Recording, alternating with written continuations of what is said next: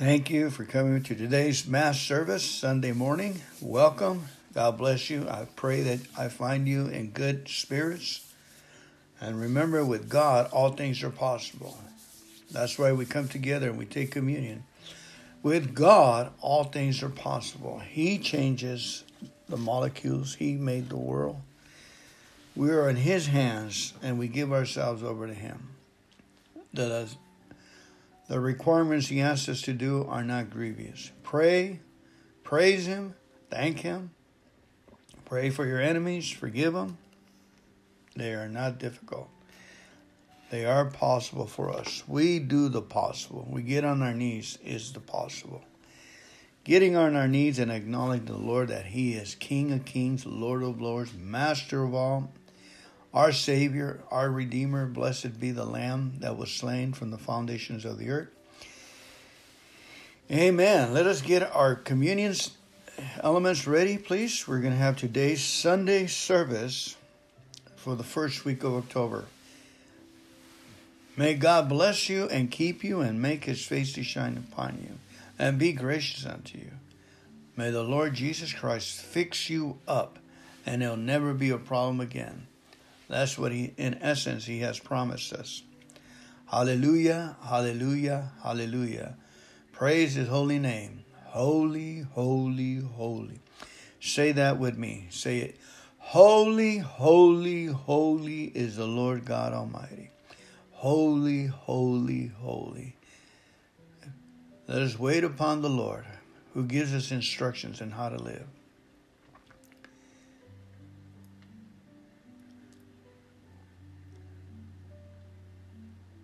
The Lord is holy.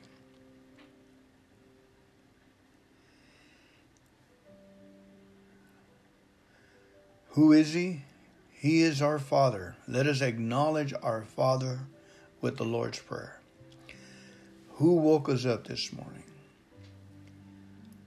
Our Father, who art in heaven, hallowed be thy name.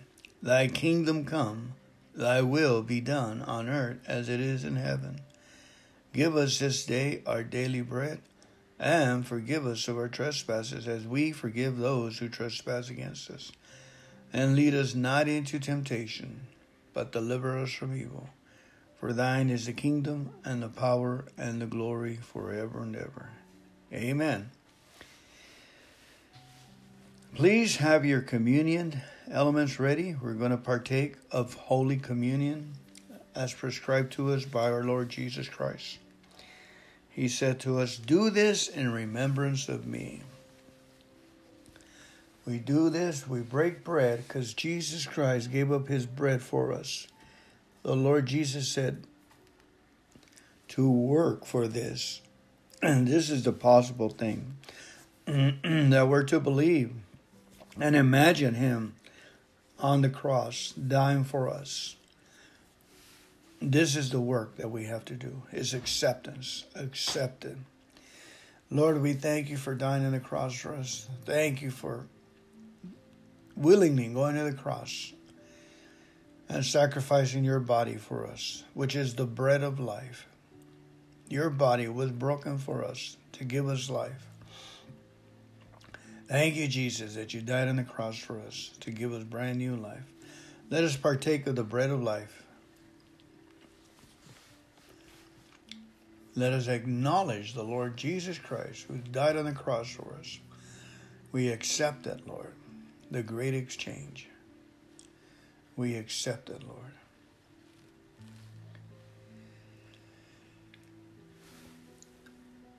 And with that, Jesus took the cup and he said, This is my blood shed for you, for the remission of sins, for the cleansing and sanctification of pure our souls. Lord, we thank you for that blood. It restores, makes brand new. Thank you, Lord, that you are our Redeemer, our Sanctifier. You have you are our righteousness, Lord. Thank you for taking all our sins, sickness, and disease away. Thank you for taking all our poverty, sadness, and loneliness away. Thank you for taking our despair and take the curse away, Lord. We are not cursed. We are covered by the blood. We we are whole people, completely saved by the blood of the Lamb, Jesus Christ. We are made whole, nothing missing, nothing broken. All is well. And the more we say all is well, the more our outward circumstances will become well. All is well in our spirits, all is well in our lives, all are well in our choices. We choose the blood of Jesus Christ. We say yes and amen. Cleanse us, Lord, according to thy word. Do unto us according to thy word. In Jesus' name, let us partake of the blood of Christ.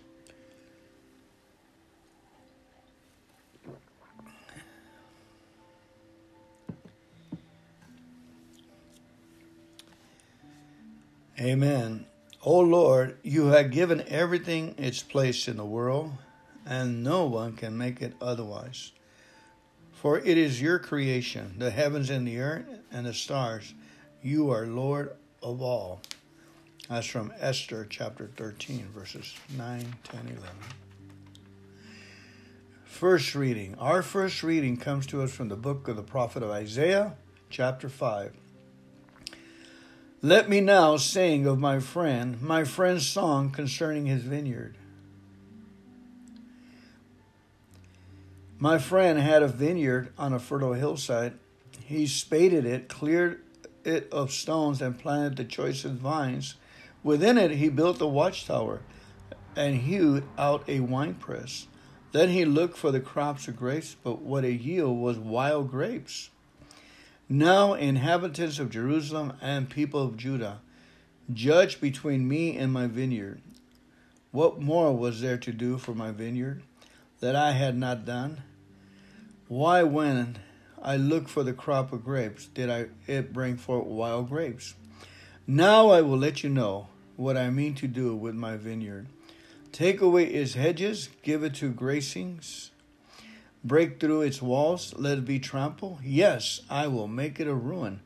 It shall not be pruned or hoed, but overgrown with thorns and briers. I will command the clouds not to send rain upon it. The vineyards of, of the clouds, the vineyards of the Lord of hosts is the house of Israel, and the people of Judah are his cherished plant. He looked for judgment, but see, bloodshed, for justice, but hark, the outcry. The word of the Lord, thanks be to God. The vineyard of the Lord is the house of Israel. Psalms 80. A vine from Egypt you transplanted, you drove away the nations and planted it. It put forth its foliage to the sea, its shoots as far as the river. Why have you broken down his walls so that every passerby plucks his fruit? The boar from the forest lays it waste, and the beasts of the fields feed upon it. Once again, O Lord of hosts, look down from heaven and see. Take care of this vine and protect what your right hand has planted, the Son of Man whom you yourself made strong.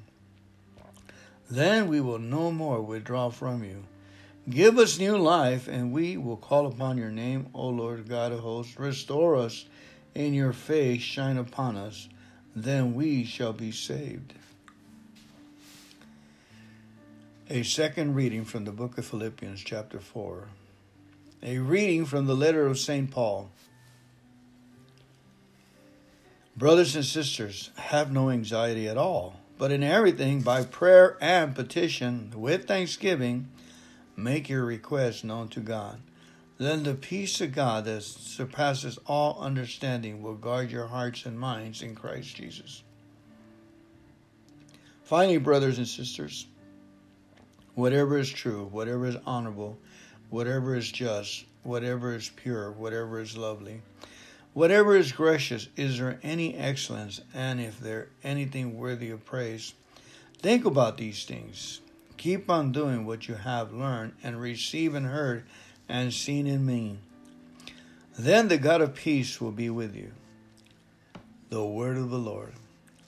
Thanks be to God. Hallelujah, hallelujah, hallelujah. Holy, holy, holy is the Lord God Almighty. Holy, holy, holy is Him.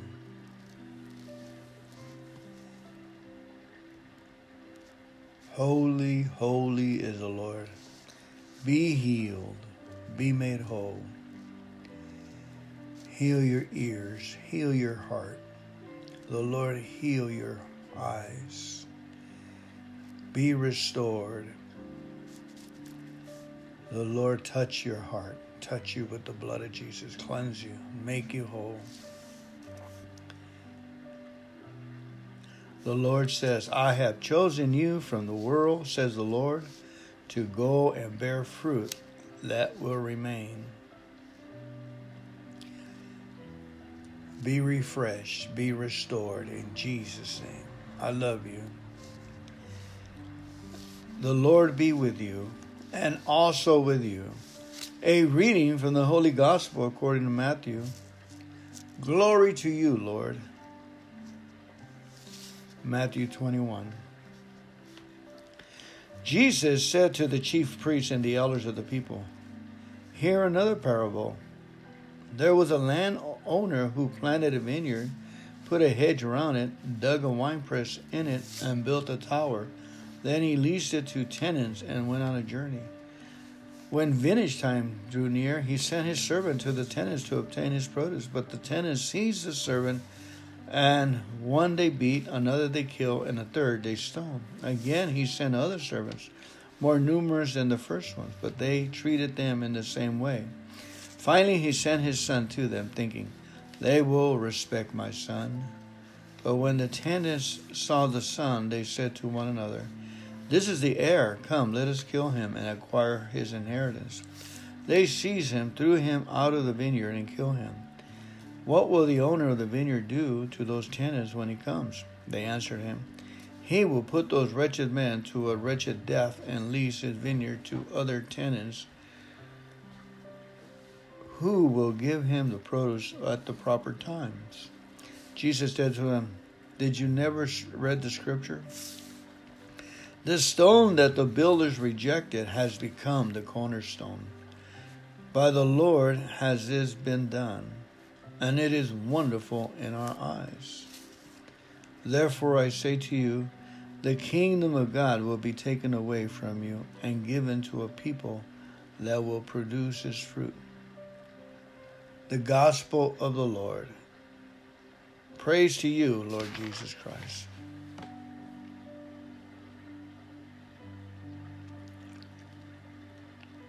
The Lord is good to those who hope in him to those who are searching for his love.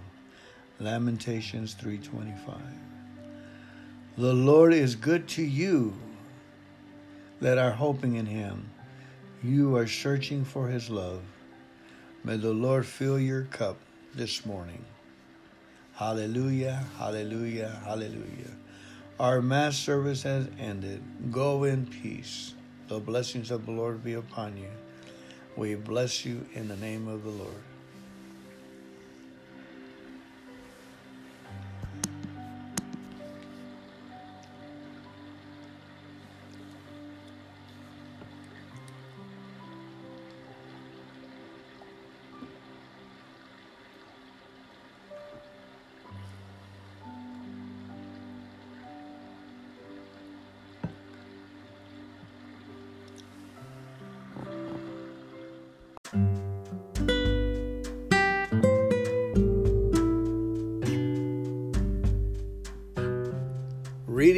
About limitless love, October the 2nd.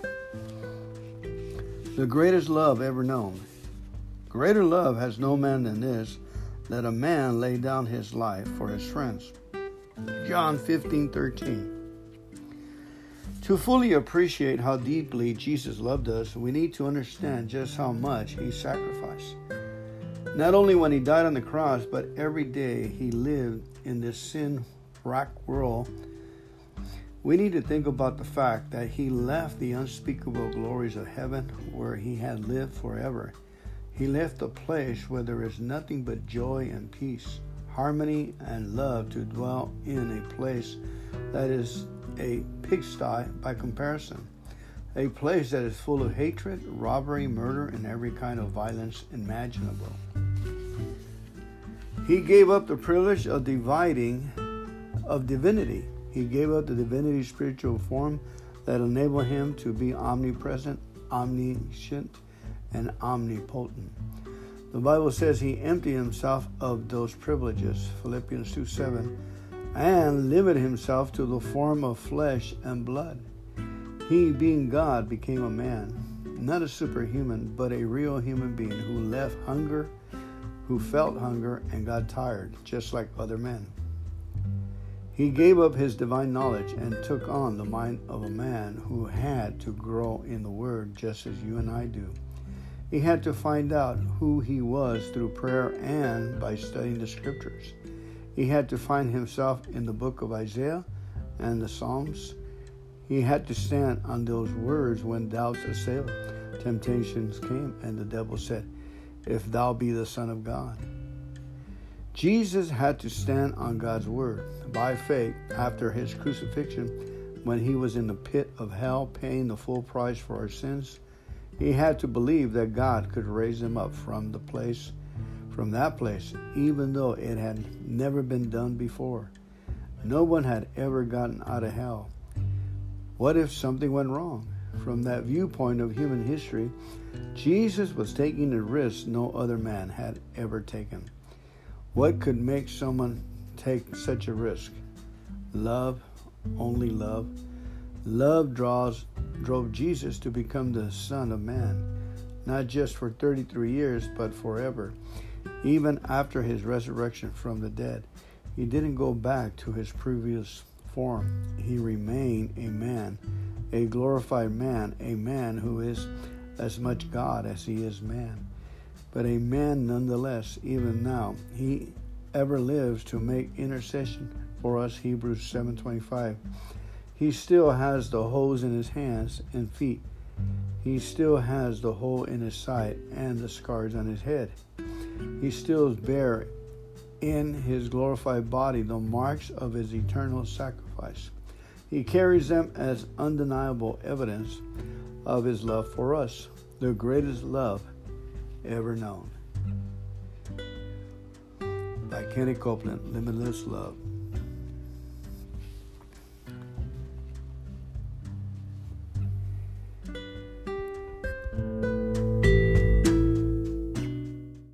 Welcome to today's reading of Philippians chapter 2.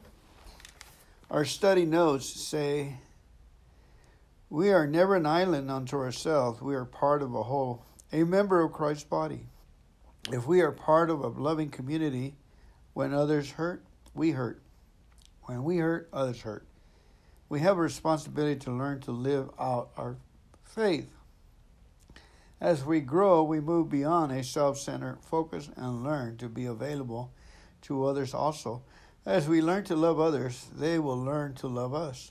As we connect with others, so we develop mutually accountable relationships that help the entire body of Christ.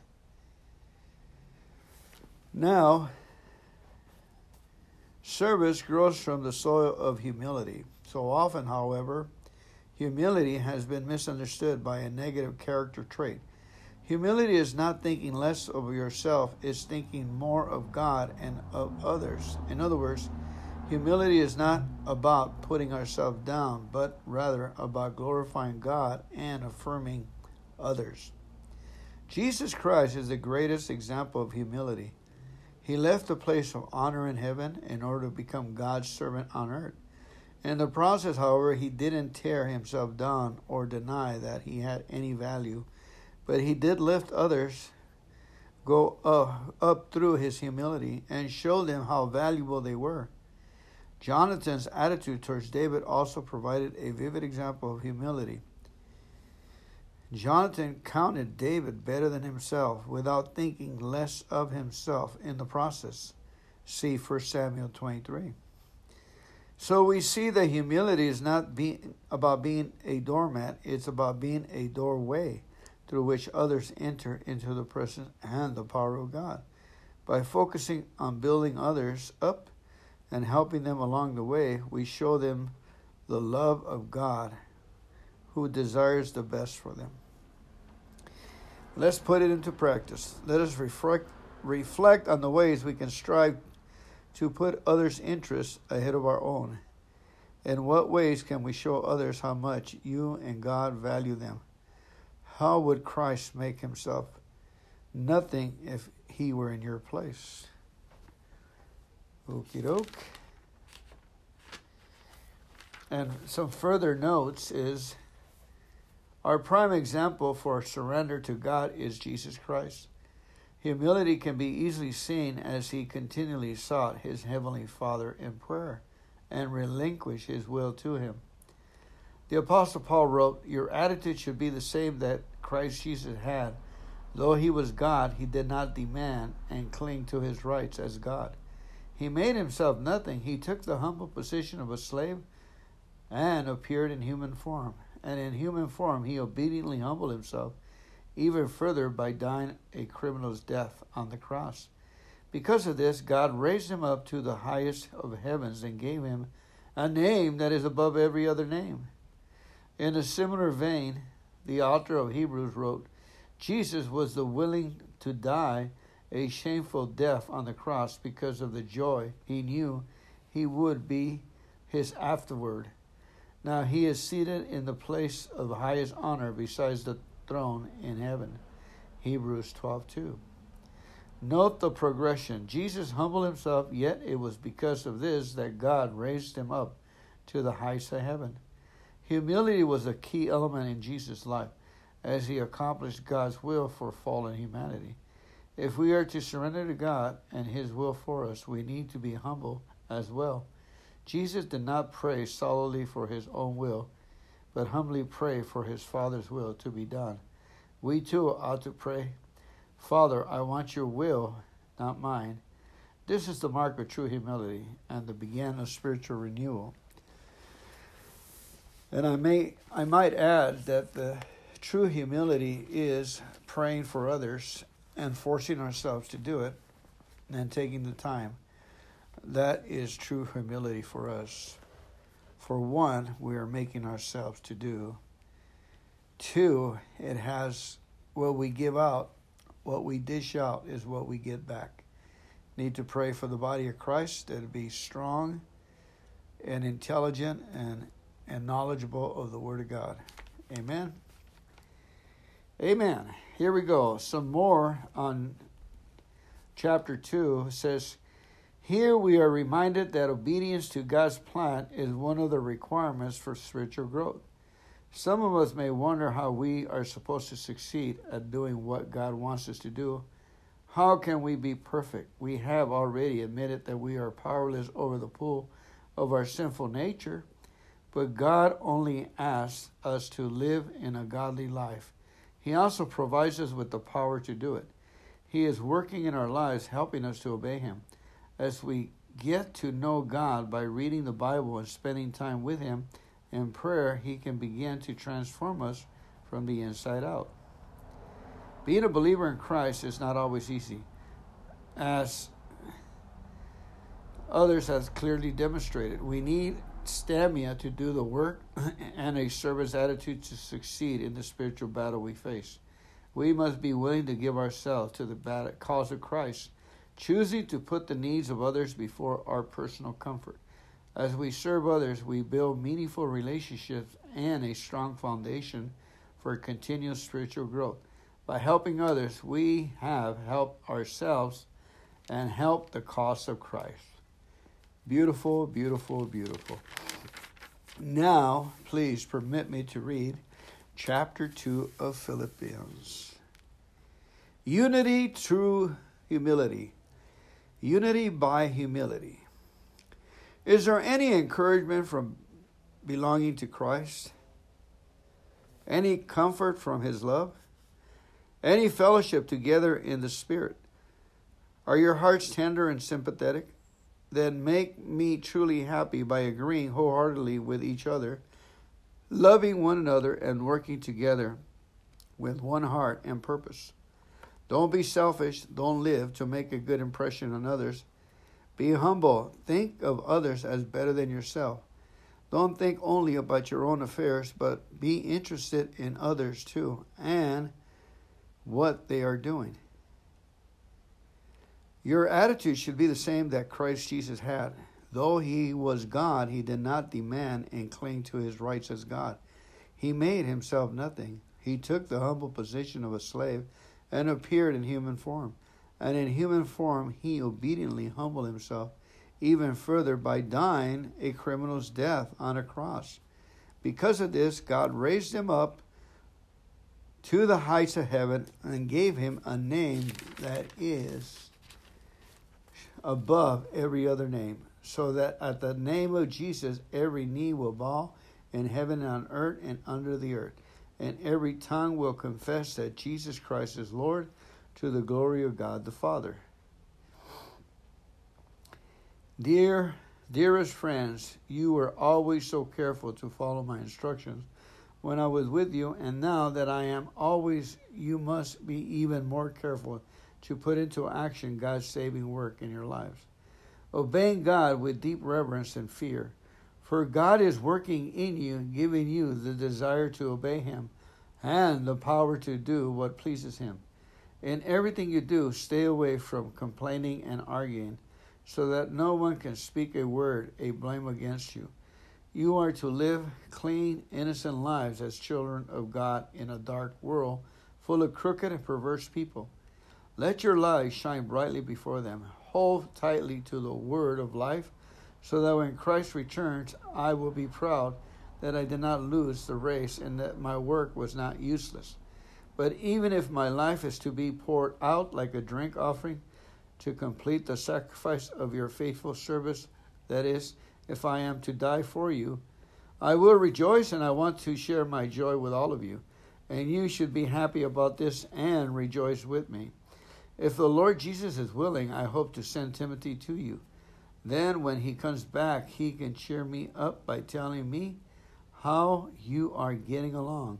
I have no one else like Timothy who genuinely cares about your welfare. All the others care only for themselves and not for what matters to Jesus Christ. But you know how Timothy has provided himself like a son with his father. He has helped me in preaching the good news. I hope to send him to you just as soon as I found out what is going to happen to me here. And I have confidence from the Lord that I myself will come to you soon. Meanwhile, I thought I should send Epaphroditus back to you. He is a true brother, a faithful worker, and a courageous soldier, and he was your messenger to help me in my need. Now I am sending him home again, for he has been longing to see you, and he was very distressed that you heard was ill, and he surely was ill. In fact, he almost died. But God had mercy on him and also on me, so that I would not have such unbearable sorrow. So I am in all the more anxious to send him back to you, for I know you will be glad to see him, and that will lighten all my cares. Welcome him with Christian love and with great joy, and be sure to honor people like him. For he risked his life for the work of Christ, and he was at the point of death while trying to do for me the things you couldn't do because you were far away. Amen. Our next reading will be chapter 3.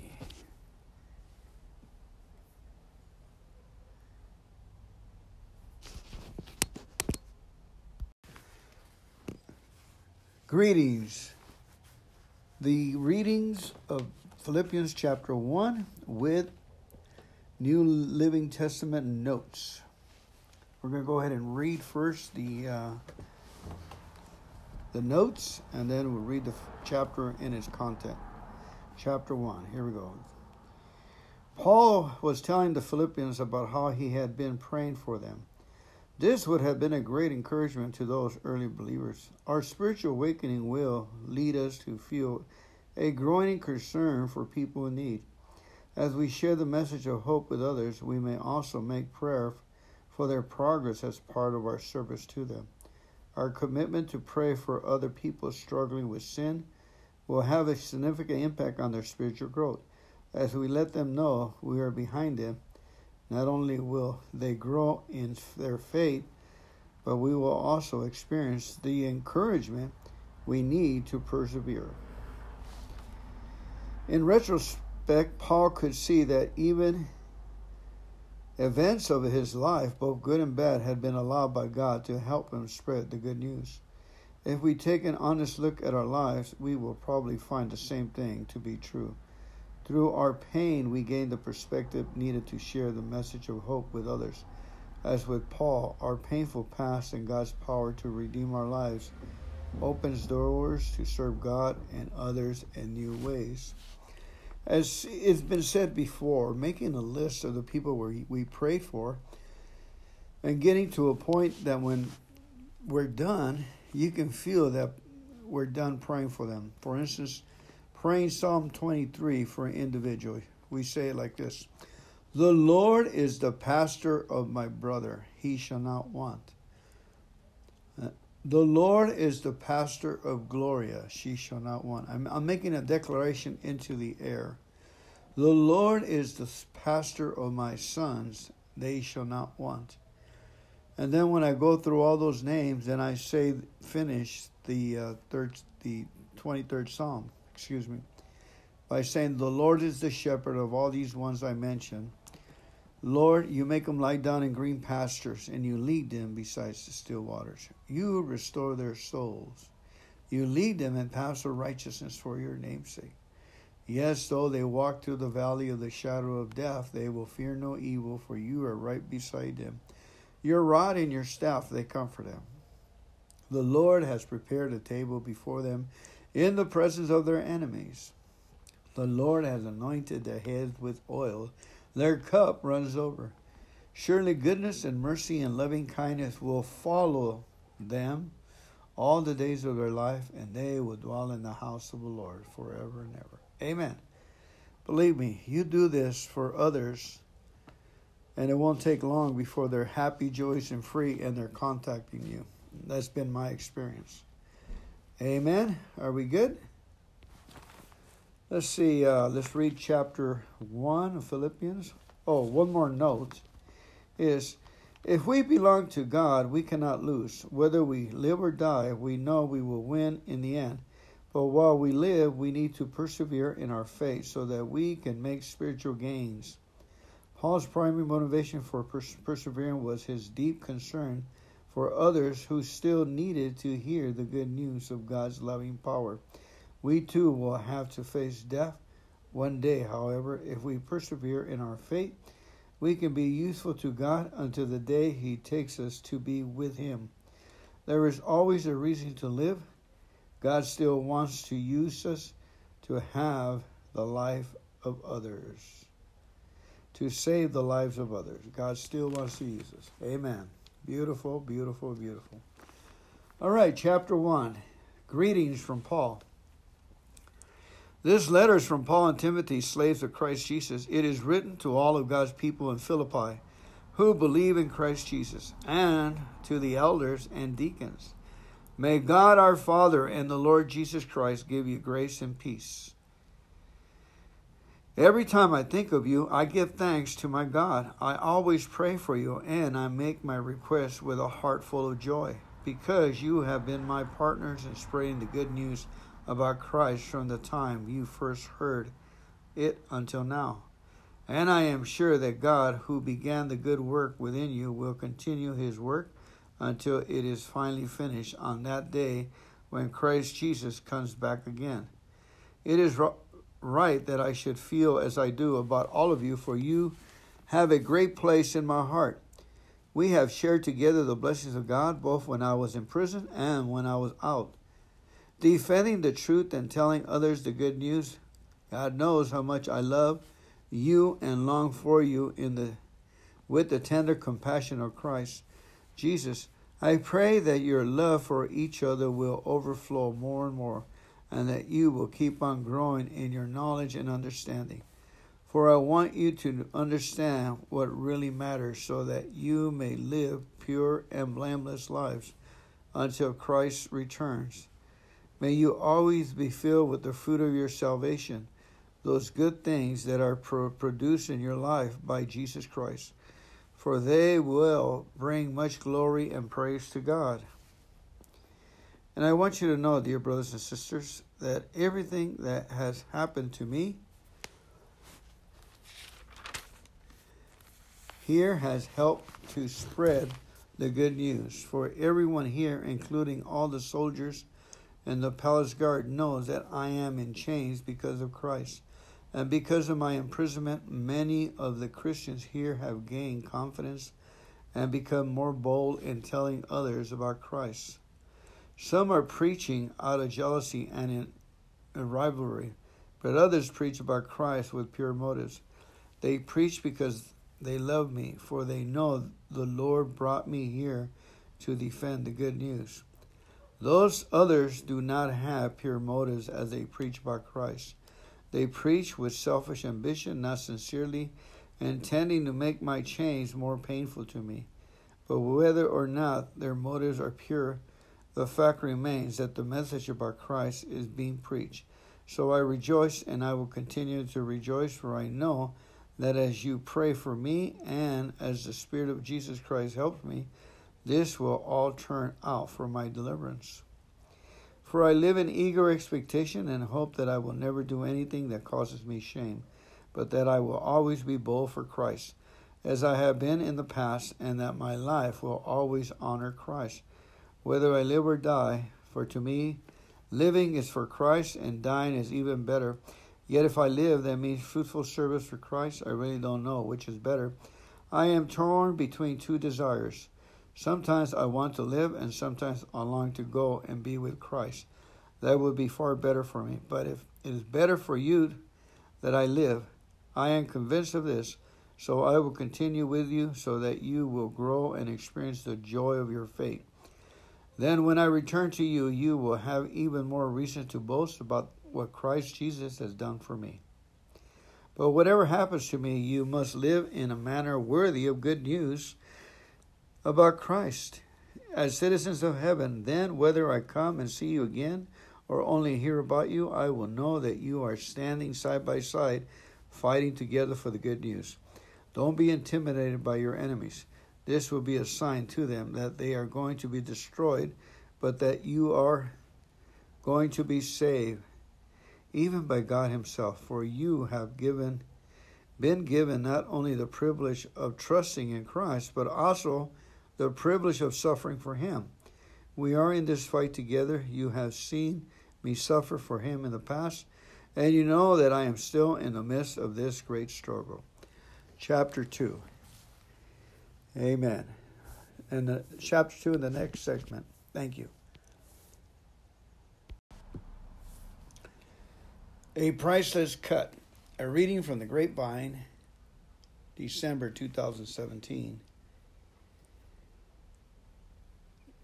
Step 12. Having had a spiritual awakening as a result of these steps, we try to carry this message to alcoholic and to practice these principles in all our affairs. You never know when you might save a life between a shampoo and a blow dry. When I was sober for five years, my friends took up a collection and bought me a gold AA charm for my birthday. I have worn it on a chain around my neck almost every day since then. To me, my necklace is magical. I never know how the day might unfold when I leave the house. Over the years, I learned to pay attention and trust where my AA charm and my higher power might lead me. Out in public, I try to remember that I am wearing a symbol that represents AA in the world at large. I need to mind my manners and act as a sober, responsible member of the fellowship. Even when I'm driving my car, some days I'm more successful at minding my manners than others. But my necklace is a great reminder to pay attention to my behavior and to my spiritual condition. People often notice my necklace. Sometimes they comment on it. I have to laugh at some of the remarks I heard over the years. Mostly people have no idea what the charm stands for, or they might mistake it for something else. Someone asked me once, Are you half Jewish? That looks like half a Jewish star. On another occasion, a woman held up her fist in the air and said, Right on, woman power, woman power. a technician gave me a mammogram last year, asked if I belonged to Phi Delta. My favorite interactions happen when people are familiar with the AA symbol and we have an immediate bond with each other. These people might smile and simply say, I like your necklace. I smile back and we nod and exchange a meaningful look. If someone asks me what the symbol on my necklace means, I don't automatically disclose my membership in the program. I might say, I belong to a club. Sometimes people are nosy and persist in asking, What kind of club? I usually answer, It's a private club, giving them another kind of meaningful look, but politely. I think the most important reason I wear my necklace is to connect with the alcoholic who still suffers, which happens from time to time. One afternoon, I was walking on a shopping street when I saw a sign in a store advertising hair styling. I'm not normally the type of person who gets a haircut spontaneously. Usually, I need three or four recommendations to try a new stylist. But on that day, I walked right into the shop on a whim. The fellow who met me inside had so many tattoos.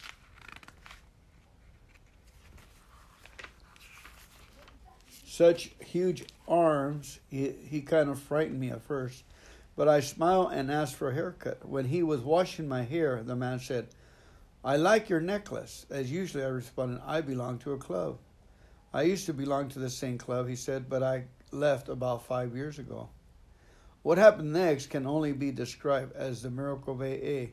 We talked for over an hour. He told me how difficult it was for him to find his way back to the rooms. He had a hard story. We both cried. When I was leaving, he said, I know God brought you into my shop today. You are his messenger. I can't live the way I am living any longer. I am going back to the program. And so I left. The haircut was so terrific, but the magic I wore around my neck was the best gift anyone could ever give me. Carol P. from San Francisco. Awesome, awesome, awesome.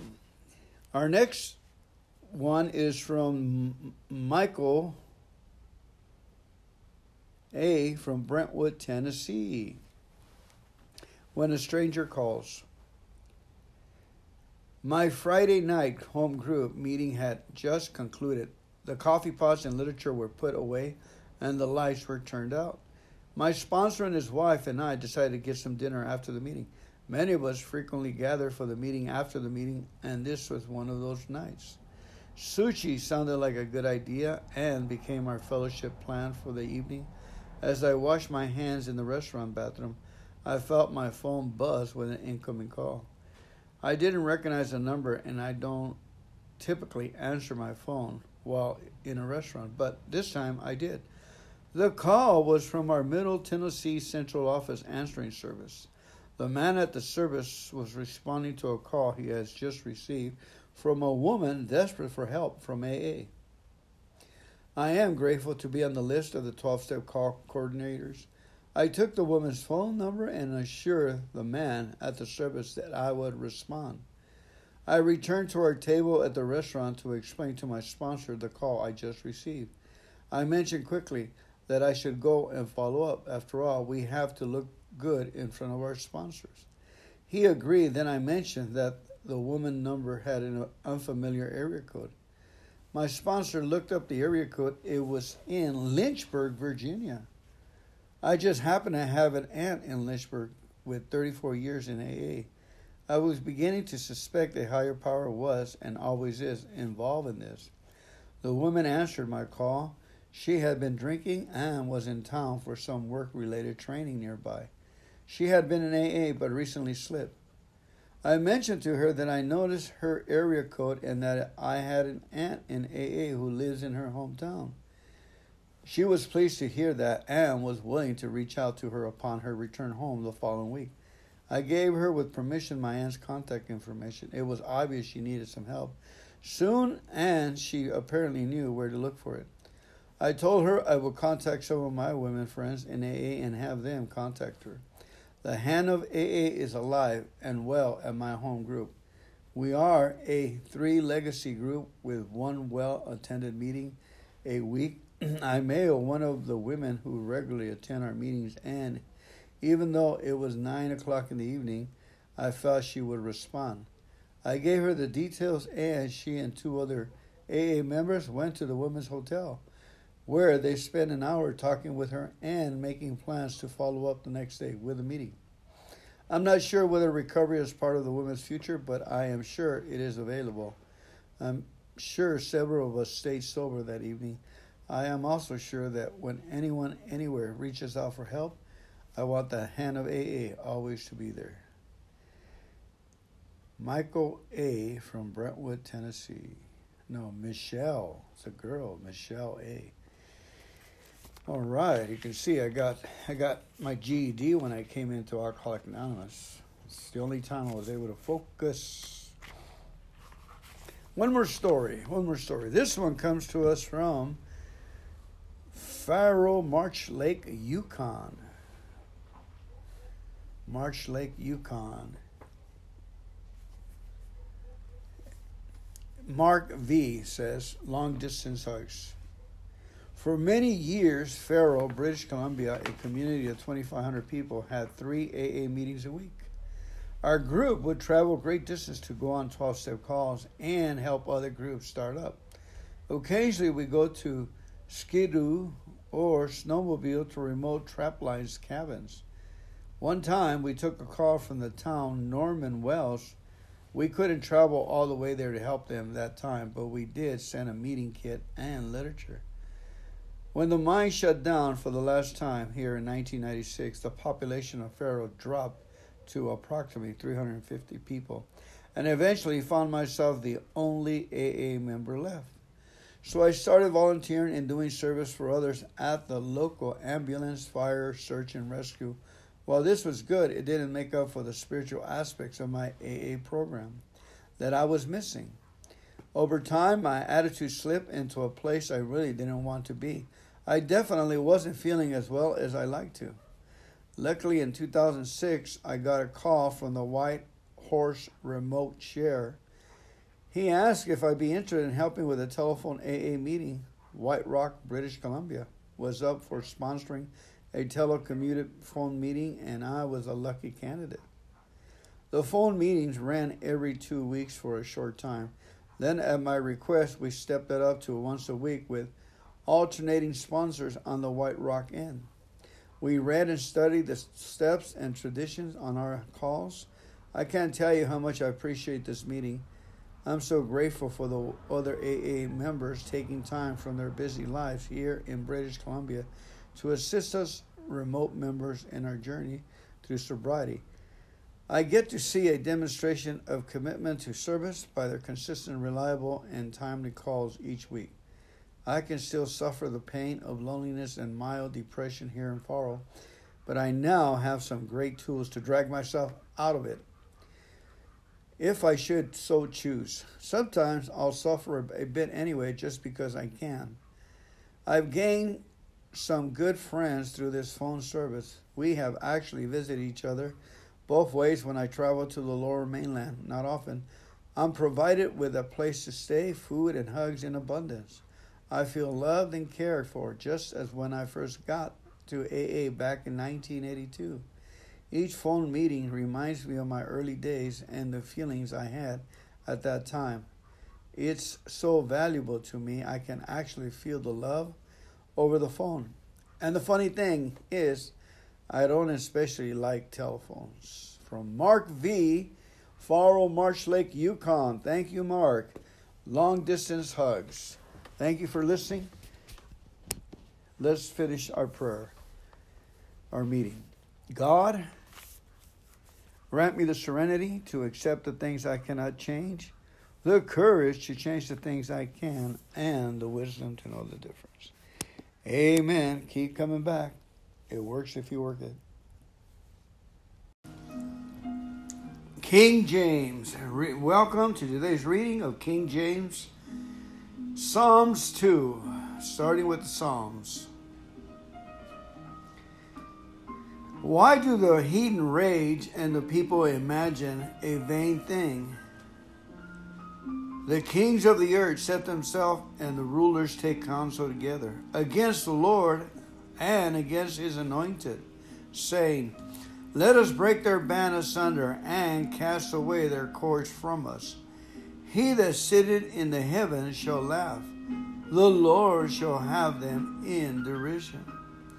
Then shall he speak unto them in his wrath, and vex them in his sore displeasure. Yet have I set my king upon my holy hill of Zion. I will declare the decree the Lord has said unto me, Thou art my son, this day have I forgotten you, begotten thee. Ask of me, and I shall give thee the heathen for thine inheritance, and the uttermost parts of the earth for thy possession. Thou shalt break them with a rod of iron, thou shalt dash them in pieces like a potter's vessel. Be wise now, therefore, O you kings, be instructed, O you judges of the earth. Serve the Lord with fear and rejoice with trembling. Kiss the Son, lest he be angry, and you perish from the way, when his wrath is kindled but a little. Blessed are they that put their trust in him. Psalm 32. The joy of forgiveness. Blessed is he whose transgressions is forgiven, whose sin is covered. Blessed is the man whom the Lord impute not iniquity, and in him whose spirit there is no guilt. When I kept silent, my bones waxed old through my roaring all the day long. For day and night my hand was heavy upon me. My moisture is turned into the drought of summer. Selah. I acknowledge my sin unto thee, and my iniquity have I not hid. I said, I will confess my transgressions unto the Lord, and thou forgavest the iniquity of my sin. Selah.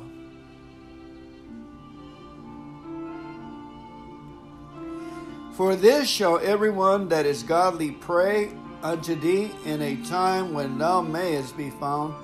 Surely in the floods of great waters they shall not come nigh unto him. Thou art my hiding place, thou shalt preserve me from trouble. Thou shalt compass me about with songs of deliverances. Selah. I will instruct thee and teach thee in the way which thou shalt go. I will guide thee with my eye. Be you not as the horse or as the mule which have not understanding, whose mouth must be held in with a bit and bridle, lest they come near unto thee. Many sorrows shall be to the wicked, but he that trusted in the Lord, mercy shall compass him about.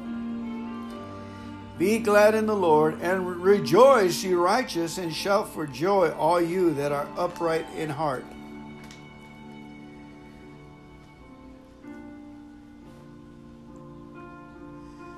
Psalm 62 Only in God is there rest. Truly, my soul waited upon God. From him cometh my salvation.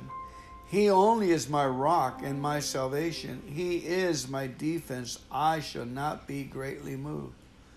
How long will you imagine mischief against a man? You shall be slain, all of you, as a bowing wall shall you be and as a tottering fence. They only consult to cast him down from his excellency. They delight in lies. They bless with their mouth, but they curse inwardly. Selah. My soul waits thou only upon God, for my expectation is from him. He only is my rock and my salvation. He is my defense. I shall not be moved. In God is my salvation and my glory, the rock of my strength, and my refuge is in God. Trust in Him at all times, you people. Pour out your heart before Him. God is our refuge for us. Selah.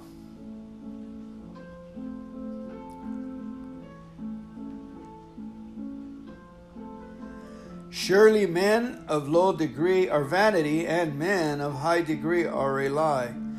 To be laid in the balance, they are altogether lighter than vanity. Trust not in oppression, and become not vain in robbery. If riches increase, set not your heart upon them. God has spoken once, twice have I heard this, that power belongeth unto God. Also unto thee, O Lord, belongeth mercy, for thou renderest to every man according to his work.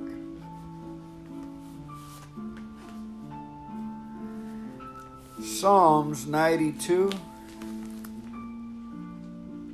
The rebellious will perish, the just flourish. It is a good thing to give thanks unto the Lord and to sing praises unto thy name O Most High. To show forth thy loving kindness in the morning and thy faithfulness every night. Upon an instrument of ten strings, and upon the psaltery, upon the harp with a solemn sound. For thou, O Lord, hast made me glad through thy work. I will triumph in the work of thy hands. O Lord, how great are thy works, and thy thoughts are very deep. A brutish man knoweth not, neither does a fool understand this. When the wicked spring as the grass, and when all the workers of iniquity do flourish, it is that they shall be destroyed forever. But thou, Lord, art most high forevermore. For lo, thine enemies, O Lord, for lo, thine enemies shall perish, all the workers of iniquity shall be scattered. But my horn,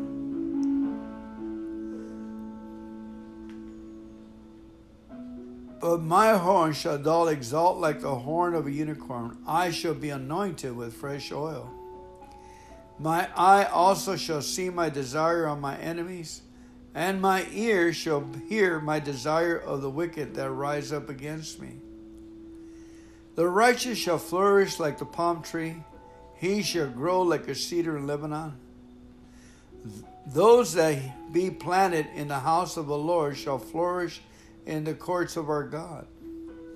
They shall still bring forth fruit in old age, they shall be fat and flourishing, to show that the Lord is upright he is my rock, and there's no unrighteousness in him.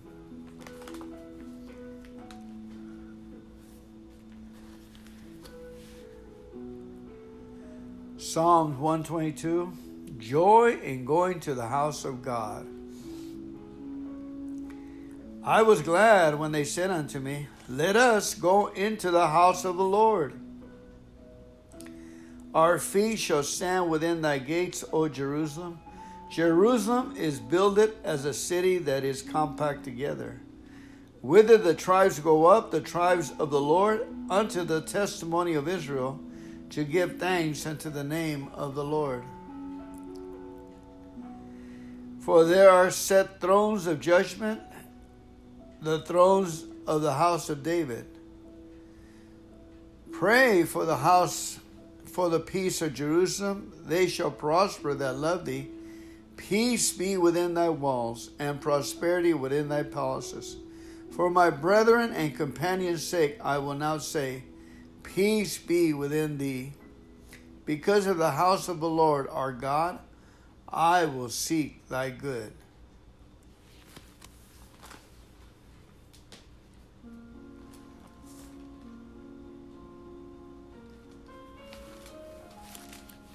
And now, reading of Proverbs chapter 2.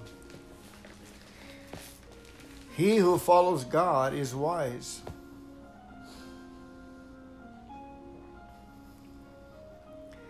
My son, if thou wilt receive my words and hide my commandments with thee, so that thou incline thine ear unto wisdom and apply thine heart to understanding. Yea, if thou criest after knowledge and liftest up thy voice for understanding, if thou seekest her as silver and searchest for her for his for hid treasures, then shalt thou understand the fear of the Lord and find knowledge of God. For the Lord gives wisdom, and out of his mouth cometh knowledge and understanding. He laid up sound wisdom for the righteous. He is a buckler to them that walk uprightly. He keepeth the path of judgment and preserveth the way of his saints. Then shalt thou understand righteousness and judgment and equity, yea, every good path. When wisdom entered into thy heart, and knowledge is pleasant unto thy soul, discretion shall preserve thee, understanding shall keep thee, to deliver thee from the way of the evil man, from the man that speaketh forward things, who leave the path of uprightness to walk in the way of darkness, who rejoice to do evil and delight in the forwardness of the wicked whose ways are crooked, and they forward in their path. To deliver thee from the strange woman, even from the stranger which flatter with her words, which forsaketh the guide of her youth, and forgetteth the covenant of her God. For her house inclined unto death, and her path unto the dead. None that go unto her return again, neither take they hold of the path of life. The upright will inherit life. That thou mayest walk in the way of good men and keep the path of the righteous. For the upright shall dwell in the land.